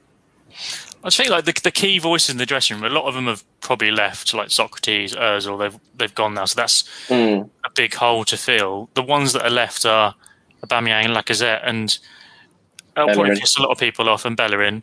But for me, Lacazette and Aubameyang just seem to piss around and take funny videos on Instagram. I don't think they're key leaders. I don't think they're the ones that when the going gets tough, they're going to go, right, come on, lads, let's do it. I think Aubameyang for me is just a very chilled, relaxed, fun-loving guy, and that's a great character to have. But I don't think it's not necessarily a character you want as your captain to try and drag people out of this pool of him. I don't think he is that guy. I think he's probably a great guy to be around when everything's. He's a lead by example sort of person, isn't he? You know, he's the sort of talisman you rally around. But is he? But then when he isn't leading by example, when he isn't form is he the man you want in a crisis? You know, yeah. We kind of already showed it, didn't he? Where we went on a poor run of form, he didn't do any interviews, and then I think we won one game, and then he come out of the interview and he said, you know, when we're not playing well, I don't really want to talk. But that's not a captain. The captain should be in front of a camera all the time, saying how bad we are. I personally think giving the captain's armband to Aubameyang was one of the worst things we've done. I genuinely do. Ridiculous just because a player scoring goals is not a reason to him to be a captain. He and I'm not going to just dog him because, you know, he's a good player, but he shows no captain qualities. Like you said, he's a fun guy to be around, but whether he's a leader is very debatable. And I think to say he's probably not a leader for an Arsenal football squad, but as normal, we've had some bad decisions given the captain's armband to people over the years, and you know it's not always worked out, unfortunately. So you know we move, but you know we have to hope that Aubameyang and all the players find a bit of form towards the end of the season, because our running that we need them. We need every single player. You know, players are going to pick up injuries along the way. Players are going to go out for COVID reasons. It's inevitable. It's going to happen, unfortunately. So what we've got to do is see kind of what happens, and you know, we kind of go from there. I'm going to move on, Danny, because we're kind of pressed for a little bit of time. We're going to talk about VAR very, very quickly. I'm going to start this off because I'm watching the Everton Tottenham game, and Everton has just been given, well, in the first half, were given a penalty. Calvert-Lewin ran across Heiberg. Heiberg tripped Calvert-Lewin up and in the penalty box, and literally gave a penalty. Only a penalty, no red card. Now, there is zero, and you probably go on Twitter, you'll probably see everyone talking about this. There is zero difference between what Heiberg did to what Everton did. To what Heiberg did to what David Luiz did. Now, this is what we're talking about, the inconsistencies in refereeing / VAR. I was waiting to talk about this, actually, just watching this game, because it's absolutely ridiculous. Now, I hate to be the guy to say that Arsenal are being targeted. In my heart of hearts, I don't think Arsenal are being targeted. I think it's my Arsenal hat on to thinking that we're getting decisions against us and other teams are not. If you talk to probably every team in the Premier League, they'll probably say exactly the same thing. However, I can only look at it from an Arsenal point of view. Now, we've had some very weird decisions go against us. And I'm talking about just in the past, I'm talking about, do you remember when Saka got kicked by I want to say it was Salah? Do you remember when Mane elbowed one of our players? Do you remember when we played, I think, Crystal Palace last season, where we had a goal disallowed because apparently Holding fouled someone in the box? You know, the list can go on and on and on, but just on recently, very, very recently, the David Luiz one. Now, that stuck in a lot of people's throats because literally you had a Southampton player who got his card rescinded. Rightly so, I'll be very honest. And then you had a West Ham player got his card rescinded. Again, rightly so. So why wasn't ours rescinded? I'll give it to Danny. So... Oh shit! And I'm not saying that Arsenal being targeted, because it's silly to say Arsenal being targeted. Like, every team in the Premier League could say exactly the same thing. But do you think that sometimes Arsenal just don't get the rub of the green that other teams do? Oh, this is from the Arsenal one of the Arsenal history sites, and they show last season we got 5 red cards, and the highest in the league was 5. And then you look over the years, 2 this year before that, 2 the year before. This season we've got 5 already, which is more than any other side. I've also got the ages ready there because you were asking earlier, but we'll save that for another day. Why does it keep happening? I do think that referees have their favourites. We said on the last podcast that all of the referees, but bar one, are all from the north. You've seen over the years that Liverpool and Man United, I mean, even Man United now, they get a penalty every 3 games. And Bruno, that's why Bruno Fernandes is one of the best in-form players in the league. But as to if we're unlucky, I do think that David Luiz does. Luiz and Xhaka, they're known for being a little bit naughty. So as soon as they do something wrong, you know they're going to get a card. So they should behave themselves, and they don't. David Luiz was out of position for that red card. He touched the player. It says the rules say you don't. If you touch the player, then it's your fault. It doesn't matter that the player's leg came back and hit Luiz in the knee. Luiz probably shouldn't have been in that position. I don't really care. I don't like VAR. I think VAR, like El Presidente says on the Tuesday Club, he can no longer celebrate a goal because half the time you're going to go, Well, what's the point in celebrating? They're probably going to just disallow it. I didn't want VAR when it started. I think someone put in our WhatsApp group, I think it was Richard, some footage of the rugby referees talking. You could hear them discussing it. There's three blokes seemed to know what they were talking about, and they were talking to the referee during the game, and we could hear it all going on, and it was very a calm, planned, thought-out way of, did he do this? Did he take it too high? Did he do that? That's, unless we have something like that, and unless referees are, like I said in the last show, that in the UK, you have people in authority, be they traffic wardens or be they judges or police or MPs or milk monitors or prefects. They're never going to step down and go, actually, yeah, you're completely right there. I've made a mistake. Very rarely will you get that. I think that is a British thing. You see in American sports, we had a couple of Americans on the last show, and they were talking about how it works in American sports, where they want to do their job to the best of their ability. In this country, so many referees, like Ian Wright said, little Hitlers. They have traffic warden syndrome, that I call it. They don't want to be questioned. And when you have linesmen not questioning referees, when something will happen right in front of it, and the linesman will flag for this, that, or the other, and the referee will go, no, that didn't happen, and then you'll move on from it. And then rather than the linesman going, oi, no, that did happen, there's a hierarchy. And until you can get rid of that hierarchy, and the PGMOL or whatever they're called, they're an absolute disgrace, because it's just a boys' club looking after each other. Get rid of VAR. You're never going to get rid of it. But for as long as you have VAR, you're going to keep ruining the game. I like things not working right and people going just the rub of the green and teams having home advantage. I don't want VAR anymore. It's killing the game. You can't celebrate. It's no fun. Did I answer your question? It's a double sickener, isn't it? Because when you get, well, like the Luiz situation, where you feel aggrieved because you don't think it was a penalty or a red card. So you feel down about that. Then it gets checked and you get kicked again because the referee looks at it and goes, no. You almost get the decision twice.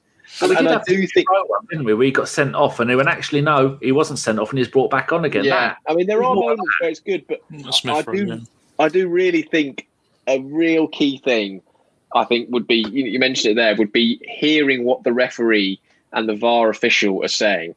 Because even if, you didn't fully agree with the decision, if you could hear their reasoning and understand it, you would accept it more. And it would also get rid of, the fan viewers. People goes, doing it because it's Arsenal. Because you obviously wouldn't hear him going, it's David Luiz. I'm just going to say, you would actually, you could understand. You could remember if they didn't say that, it'd be amazing TV. But no, you could hear the decision going, Owen Mons goes, by the letter of the law, I'm sending Luiz off because he hasn't made any attempt to play the ball, and it just to understand what they're doing. I think that would be a key thing, because at the moment, you're just watching these lines or these replays and it's infuriating and you can't see any reasoning. I do think that would be such a big difference if you could hear what the referee was saying, to just understand what's going on. I know there's probably an issue they would think with players swearing and all this sort of thing getting mic'd up. But for me, that is a key thing, to be able to hear what these referees are saying so we could at least try and understand why they're doing what they're doing.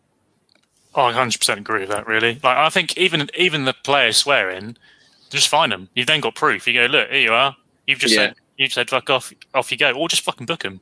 Or send them off. If they can't even raise their voice, and the players will have to sort themselves out. And also the refs. I don't doubt that at some point a ref has probably said, because they're not mic'd up, yeah, it's Granit Xhaka. He always does this. I'm going to send him off. Yeah. But they wouldn't say that if they were mic'd up and everyone could fucking hear him, would they? And I'm not on Danny's opinion of VAR is bad, get rid of it. I think VAR is fine. It's the game better though, Ellis. No, because it's the people that are using it. Like, if you're an idiot using a computer, you're still a fucking idiot. It's not the computer's fault, is it? Like, the technology is fine. Probably does need some sort of improvement. I think there needs to be sort of more rules put in place for how we utilise VAR. But it is the people using it. It is the referees that don't get invited to World Cups because they're not good enough, because they frequently make mistakes, because they're not accountable for their actions. I said it in our WhatsApp chat. Like, if I made a drug error at work and someone's family member said, no, actually, I think that's wrong, I don't go up to them, no, you're not allowed to tell me off, that's a fine. Because that's what happens in football. If a referee goes, if a manager criticises the referee, they get fined for it. If we appeal a decision, it goes against us, we get punished for it. Like, the system is wrong. And I'm not saying there's corruption there. I'm not. And I don't think there is. I don't think we're getting an unfair rub the green. I generally just believe that a lot of our referees are a bit incompetent, aren't very good. I think you could fix VAR by having X amount of people that are only there employed to run VAR. They're not referees that are reffing games one weekend and then in VAR the next weekend. They are solely there. They know the technology. They know the rules of the game. They are the same group of people that are there all the time. And I think that would get rid of some of the discrepancies, some of the subjective decisions, because it will be the same people saying, well, actually, no, that player just clipped him. That's a red card and a penalty. And give it to David Luiz, so we need to give it now. Or, no, actually, we don't give that for everyone else, so we're not going to give it to David Luiz. Just have a bit of consistency there. That is what I think people are pissed off with. At the moment, there's not much to watch. There's a lot of football games on. A lot of people are bored, sat at home, watching football. And I think the referees are getting found out, and it's frustrating. And there's I don't know how we get round it other than just completely tearing it up and starting fresh. But who the fuck would want to be a referee? Like, we mentioned it pre-pod, like the abuse that Mike Dean's got. I hate it. Where you have to start off with Sunday football, where they threaten to kill you and your family, and referees have been chased off the pitch because you don't start at the top. You don't go, I want to be a referee, and the next day you're refereeing a Premier League game. You have to do the donkey work down at the lower levels, and you have to have a decade. Why? So I put this in our group as well. Why? Why does that need to happen? So everyone knows I work for London Undergrounds. I could take someone off the street and train them up to drive a train, to be a train operator, and within a few months, 6 months it takes, they could be a fully qualified train operator to operate a train. So you tell me why you can't take a person off the street and train them up to be a referee and then them to be a fully qualified referee. There is no reason why that cannot happen. There is no reason why you have to come up through the ranks. It's the same as being a footballer. You could be playing on, take Ian Wright. Ian Wright was playing Sunday League football. Crystal Palace took a chance on him, and look how that worked out. You can train someone to do any job in the absolute world, any job. So there's no reason why the FA, and I have my issues with the PGMI world, which is not for this pod. But for me, there's no reason why you have to work your way up. I mean, there's loads of things that's wrong with the whole organisation. It's, why there are no black or ethnic minority referees in the Premier League. There's none whatsoever. There's been one ever, hasn't there? Yeah, and in this era, you think that they'll try and encourage that, but they haven't. The Premier League put out a 6-point plan to try and battle to combat racism, but there was no point or no plan to get more black referees into the game. Has Sean Massey actually refereed a game yet? Because she seems to have been a fourth official. Yeah, but the last 4 or 5 years. Yeah, but wait, there's difference in it. If you're an assistant referee, you're not going to be an actual referee, are you? You're either a referee or you're an assistant referee. There's no crossover, is there? So, we're not condoning. Listen, I'm not condoning it at all. But Simon, quick question. Do you think, because of the amount of games that are coming thick and fast, do you think there's a bit of mental fatigue with the referees as well? Because, just like the players get tired as well, the referees have to run up and down for 90 minutes, exactly the same as the players. So they're all in their late 40s. Yeah, they're fucking old as fuck. Yeah, overweight. I mean, look at, what's his name? Who's that? Who's the fat one? The one that Sir Alex Ferguson famously used to call out one of them for being unfit and having a go at them. Paul Duncan. Yeah. One of them he used to always have a go, wasn't it? That's another problem. Like, they aren't athletes, are they? They're not like. Well, I think there's a small pool of them as well to pick from. There's not a great number. There's a shortage of referees anywhere. I think all in all football in England. I think there's not a great number of them. I think, but at the elite level there is a small number of them, and there's a small number who I think are really good referees. And I tweeted the point you made there, Carl, the other day, and got told where to go by Twitter. But I think it's a valid point. I think, I do think, like players, that referees are, going through a lot of games at the moment, just the endless cycle of match after match after match. And when there's not a huge amount of them to rotate them in and out, it surely must play an impact on them. But I do also think something I hadn't thought before until Ellis said it. the referees are probably now under more scrutiny than they ever have been, partly because they got VAR, but also because there's nothing else to watch unless you want to sit and watch Bridgerton again with your better half, or you can't go out. You know, every single game is on TV every 90 minutes, and they're all spaced out. So we're all watching, you know, every game. We're all, you know, normally, you know, you'd get on Match of the Day and you'd watch sort of 5-10 minutes of Brighton v West Brom, but because it's on, you're like, oh, I'll watch that. And then now, so I do think there is more scrutiny on referees than there probably has ever been, and that has contributed to it, where we are now thinking, hang on a minute, you know, this is not up to scratch. And for me, the big thing is consistency. Just a lack of consistency in decisions. You know, that you see one week and the next week it doesn't go. That's what they've got to get right, because at the moment there's too many indiscrepancies between one referee giving that and one giving that. And I know it's difficult because they're laws and it's how the referee interprets them, but at the moment that interpretation between one referee to another is too great to be sustainable. I was going to say, in rugby, aren't all the referees, majority of them, young, fit, virile men? Are there many 40, 50 fat old men running around? Well, interestingly, in rugby, you get quite a few ex-rugby players who are referees. There's a couple of them, you know, which I think is an interesting one. And how long from being a player to being a referee does it take? Because I know there was years ago they tried to promote ex-players through the system of being referees, but I saw an interview of one, and they said it just takes so long to get to the top, and I don't think one of them has ever managed to get anywhere near the Premier League. Maybe that's actually a good point. Maybe if you get an actual, and I mean a proper professional football player, not somebody who's played football like Sunday League for the rest of life, get someone who has played in the Premier League, played in the Serie A, played in one of the top leagues in the world to a great standard, and get them who can actually interpret, can actually go, well, actually, I know that's not how you run when you're trying to like dribble a ball. You don't leave your leg training like that. Or actually, I know when you're defending that your knee just brushing that heel isn't enough to make that player go down, isn't you being malicious and trying to take him out, isn't you attempting to play the ball at all, it's just you running naturally. And to have someone who's got, they're going to have to learn, and it probably is quite a difficult thing to learn, the actual rules and all the different rules that change on a season-by-season basis, but also to have that high knowledge of what it's like to be that player, to be in the position of the player, because none of the referees that we have at the moment have that at all. Well, Wenger was the one who suggested to have an ex-player in the VAR booth. He said that should be, you have the referee and an ex-player next to them, both analysing them. I don't think you even need a qualified referee to be in the VAR booth. I just think you need someone who knows the rules. Obviously, you need to have some form of qualification, but not a match official that does play regularly. It could be anyone that knows the rules of the game, and just have, like I said, get a team there. I don't even know what number you'd need to man that, because like you say, the game's coming thick and fast at the moment. But just to have the same group of people in there. And not to have a boys' club referees going, that's my mate out there refereeing. Yeah, I agree with him. Well, think about it. Any weekend, there's 10 games on.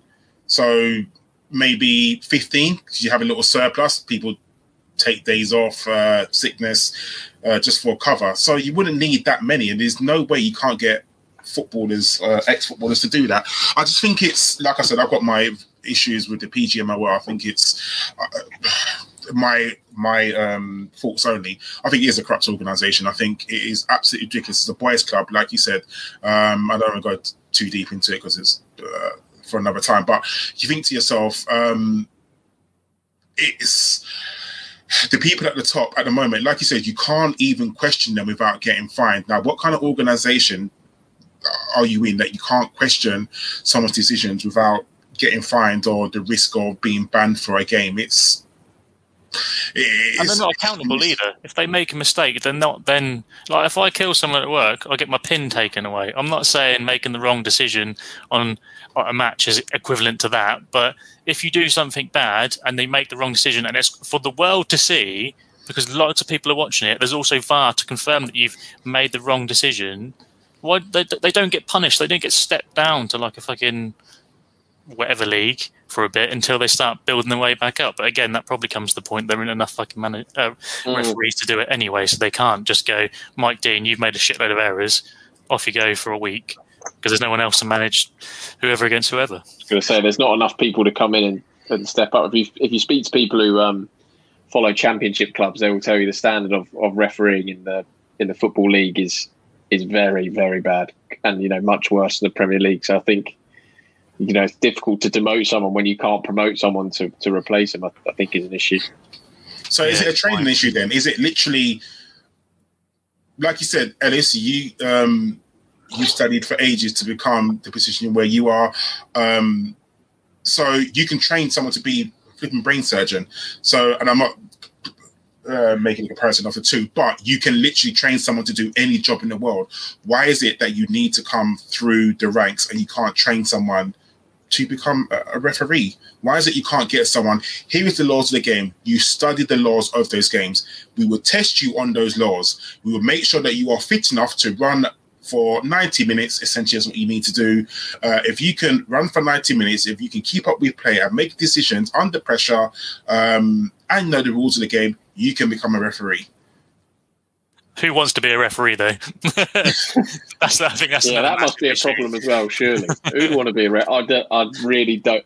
Particularly when I used to play Sunday League football, I'd be like, why are you agreeing? You know, they get paid, I think, like 35, 40 quid. Mm-hmm. And, you know, I played in games where, you know, referees were getting sworn at, abused. One of them got attacked. You know, it's like, why? Who wants to be a referee? I really don't understand it, but we need them as well. We need them. Well, we need good ones as well. But Elon Musk, robot referees. Make a robot. They won't. They can fuck up and get sworn at, and nothing will happen. Listeners' questions. We've got 6. We get them done quickly. You're going to get 2 each. Start with Carl from Ramakirishan, Ram Arsenal 21. Are we switching to supporting Bournemouth if he ever gets the job? I kind of do hope he does get the job, because maybe it'll be a little a qualifier for the Arsenal job, you know. So yeah, let's hope he does get the job and he gets Bournemouth up to the Premier League. Well, Nantes have just sacked their manager. I reckon he'll go there. Simon, Stuart Cross, at Stuart, C-R-O-S-Z. Isn't it about time we started using Martinelli up front? It's clearly his best position, and his movement and hunger for goals is something we need. Now, I'd add to that, hasn't he just come out and said that he prefers to play wide? Yeah, well Martinelli's an interesting one, because I think before he had his first break under Emery said, he's a winger, that's where he plays, but I'm going to play him up front because we need to, and he scored a hat-trick in that Europa League game, if he remembers. I think he definitely sees himself out wide. I think Arteta sees him out there. Personally, I'd quite like to see him through the middle, because I think he offers something different to Lacazette. He would be someone who runs in behind.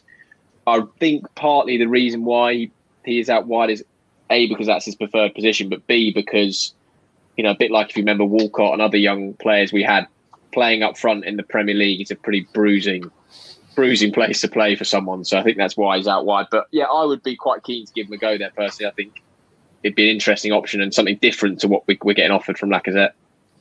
Superb. Right, Ellis, from Fred at RLF86. We're just over halfway into the season. What are your thoughts, not just about all teams, how inconsistent everyone is? Sheffield United only first getting their first win of the season.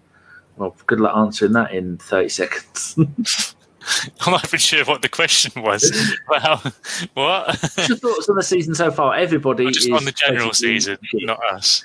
Yeah, I just think it's a mad season, isn't it? Essentially, like the games, like we keep saying, there's so many of them. They're all crammed in. Games are being postponed. Games are being cancelled. Games are being put in with another week full of games. We're getting 2 or 3 days turnover, then we're playing another game. I think it's just the way it is at the moment.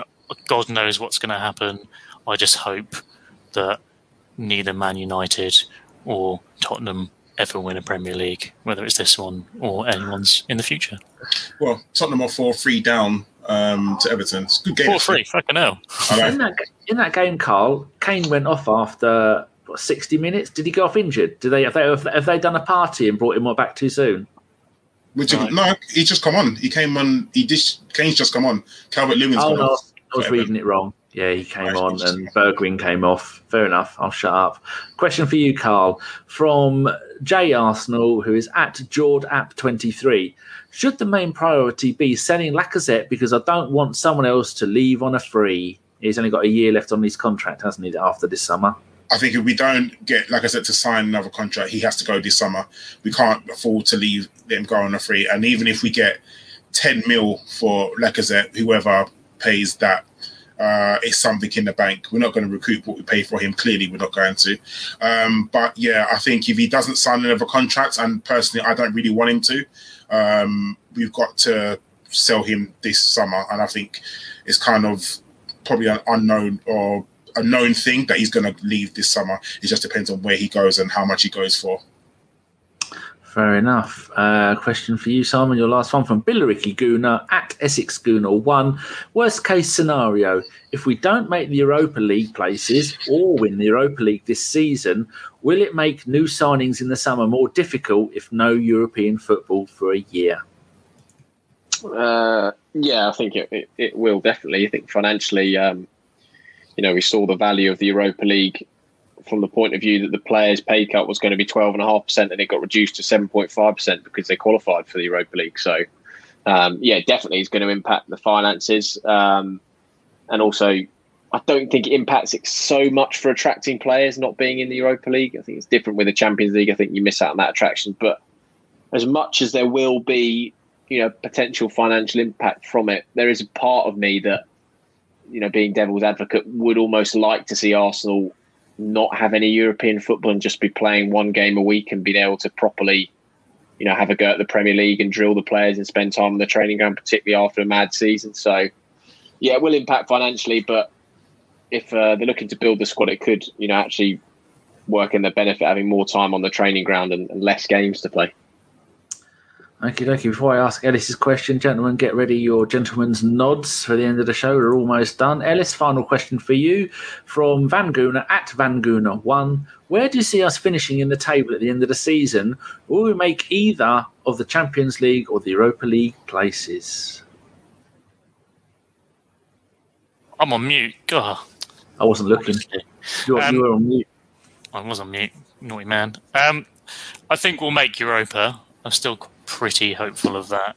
Well, remember, what position are we in at the moment? I've not prepared very well. 10th, I want to say. 10th, 11th, actually. Whoa. Good God. Leeds, yeah. Okay, maybe we won't make it. Who knows? I think we can put a run together and we'll make Europa. Where we're going to finish, where the minimum position to get Europa League. Do you think we're going to win the Europa League? I'd like to think we'd go on a good run, and we'll prioritise that, as that's seemingly our only chance of ever getting Champions League football ever again. I think the fact that we're now some teams won't be playing their games at home, like we're playing in Rome against Benfica next week. I think it is Rome, isn't it, Simon? Yeah, Rome, and then the second leg, I think, is going to be Athens, but there is a bit of doubt now it's going to be Athens because Greece have gone into national lockdown, so I don't know if they're going to want two football teams rocking up. Do you think UEFA are going to change it to one-leg knockout? I don't think so, but I think UEFA are really keen to not set a precedent of, if Arsenal get a one-leg game, everyone's going to be like, well, you know, I think if there wasn't a Euros this summer, I think they probably would have been quite keen to just do a mini tournament at the end of the season like they did last year, but it's not time for that, really. I don't understand the thought process of having two legs in two neutral venues. So you don't give an unfair advantage to the quote-unquote home team? It's to do with the travel restrictions, so they can't go to Portugal. It's on the UK red list, so if Arsenal flew there for the Lisbon game, they would have to quarantine for 10 days. No one gets an exemption from that. But they can fly to Italy and play there. And Benfica can fly there because there's no quarantine rules there. But the one thing I don't get is the away goals. Yeah. How does that work? I would get rid of away goals because... That's the whole point in having two legs is a home and away to get away goal rules in. Do it at home. Just have one game. I mean, if it's not going to be in Greece, then probably France, maybe. Yeah, I mean, a lot of them have been over in. I think Budapest has got quite a few games. I think Chelsea are playing in Bucharest as well. So, I mean, it's all quite mad, isn't it? It's just, I don't know. I mean, do you think that if it wasn't the Euros, there would be like a mini tournament that there was last year? I think so, because I think that worked. I thought that worked pretty well last year, and it seemed to be fairly well. I don't know if you'd want to try and get a few less games in, so you'd left, because at the moment you've got 32 in the Europa League. You don't have 32 teams in one country, but I think that it was it the last 8? I think the last 16 they had. I think that worked really well last. I actually quite liked it. It's just a format anyway. I thought it was, particularly because we had no football and no tournament football. I thought it was great. So they would have liked that, but. Yeah, I mean, the quarantining stuff's all crazy, isn't it? You can't play in Portugal, but you can go play in Italy and Greece and them. And they're all doing it for money, because they don't want to lose out on TV revenue. What a world we live in. Money is more important than people's health. Right. Gentlemen's nods. Carl, do you have one? No. Go to Ellis. Ellis, do you have one? Well, I was waiting for them to do theirs while I was thinking, because when you said have a think, I had a question to answer. That's not really fair for Carl to skip straight to me. Go to Simon. All right, then. Simon, do you have one? I actually don't have one. For fuck's sake.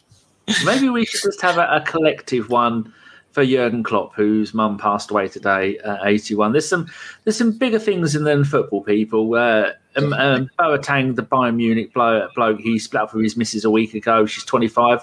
She took her own life the other day on her kid's 6th birthday.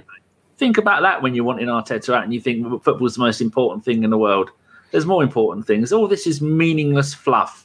Just go and go and get things. I think it also as well highlights how we don't always not know what's going on with a person away from the pitch, and if we can try and cut them some slack and just be kind, as they say on Twitter, and you know, particularly in the current climate, if everyone can just be kind to each other, we'll make things a little bit easier, won't it? So, go out there. Yeah, I think the problem is we as football fans, we tend to just spurt whatever's on our mind. Yeah, like it's like even calling a player shit. Like you don't know what that's doing to them. Like, and players. I mean, we're all guilty of it. I'm not saying I haven't done it. I think we're all, you know. Oh yeah, 100%. 100%, but it's one of those things. But hopefully we'll be kind to each other, and we beat Leeds on Saturday. I want to say, David. Sunday. Well, I've got three German nods. Valentine's Day massacre. Go on, Ellis. Who's your gentleman's nod to? And then I'll just do a quick roundup of what shows we've got coming up, and then we're done. I'll do three because I can't pick one. Oh, go on. You'll know him anyway. First is I don't actually know his at. It's Travis, old Rawson Hedgehog. Yes. Yeah, he's a good old boy. He is at what's the not the dash but the lower dash? What's that one called? Underscore. There we go. Underscore. I'm underscore walrus, and all his letters are uppercase, lowercase, uppercase. Doesn't matter. Uppercase, not case sensitive. What a knobhead. That's him. Also, you've got Chris at the Lion Gooner. That's a lot easier to say. It's literally at the Lion Gooner. Give him some stick. He done actually, you need to go onto his profile because he done a spot the difference with Harry Kane and Beavis and Butthead, and that was quite funny. So you should probably give that a little look. And another stinning Danny-ism, another cheeky monkey would be Tony, who is at the Nefarious BBK. He's got 30 accounts. He's a very naughty boy and scumbag. And I fight against all of you lot on Forza Horizon 4, and you nearly beat me the other night. I had to drive you off the road, Ellis. Your avatar was driving me nuts. That's a bit rude, isn't it? It is rude. Right. Upcoming shows. We have this Sunday at 4:30 kickoff against Leeds. We're at home. This game should start our show should start about 6:30. It's me and we don't know yet. The podcast next week is going to be on Tuesday. It will probably be live 7:30. It's going to be me, Uncle Raj, Ellis, and Ian Olan, however he's pronouncing his name at the time. And then next Thursday, we're back in Europe, and it's going to be Ellis again. 3 shows out of 4. Ellis, are you all right? I'm on annual leave, got nothing better to do, have I? So it's going to be Ellis, Richard and Femi for the Benfica v Arsenal game. So there you go. I am organised because Josh always says I'm not organised. No, Josh doesn't do the reading. Right. Thank you very much to my guest tonight, Mr. Simon Collings. You have been spectacular as always. You are the star of the show compared to these two scumbags. Oh, don't be that. I'm making up the numbers. Thanks for having me. You haven't gone full Willian. But everyone's got that. Carl, thank you very much for stepping in. You didn't have to be here, but it's nice that you did. Don't worry, someone, obviously this podcast needs a key worker, and obviously you need someone of my ilk to be that key worker. Don't milk it, you, because you bought yourself a Mac just so you could be Mac buddies with Ellis. Yeah, I did. I bought iMac, Ellis. Well, lad. And none brilliant of them taste tech. I can't use it, but it's good. Yeah. And finally, it's Captain Hollybobs himself. Ellis, it's been lovely to have you on. You do talk a lot of sense. And we're going to get your little thing up there, and then we're going to go double Ellis, which is every lady's dream. So we've got double Ellis there. Looks, that photo was taken about 5 years ago, and he's only got one hat, one look, one shirt. That is so, indeed. Thank you. Well, do you know what I listened to the other day? The old Peter Crouch podcast, and they've actually got a hashtag in there that we could start using instead of fuck Ellis. It's called hashtag piss off Carl. And if you listen to that podcast, you'll know why. No one likes a Carl. We have got enough hashtags at this podcast, and yes, right, an hour and 50 minutes. That's 20 minutes longer than we wanted to go. Some of us have things to do. I've got to go and make myself some tuna and rice. Lovely, right? Thank you very much, everybody, for listening. If you are new, give it a subscribe, give it a thumbs up, give it a tickle, put something in the comments. I don't know, any kind of nonsense, because the more interactions we have with the show, the more YouTube might recommend it to other people. And we've been going 9 years now, and we've only got 7,000 subs. That's ridiculous. Some people get that in an afternoon. So we will be back on Sunday afternoon, Sunday night with the Leeds game. Until then, be lucky, Treacle. I don't know what I was going to say then. I don't know. I managed to pull that one out without swearing.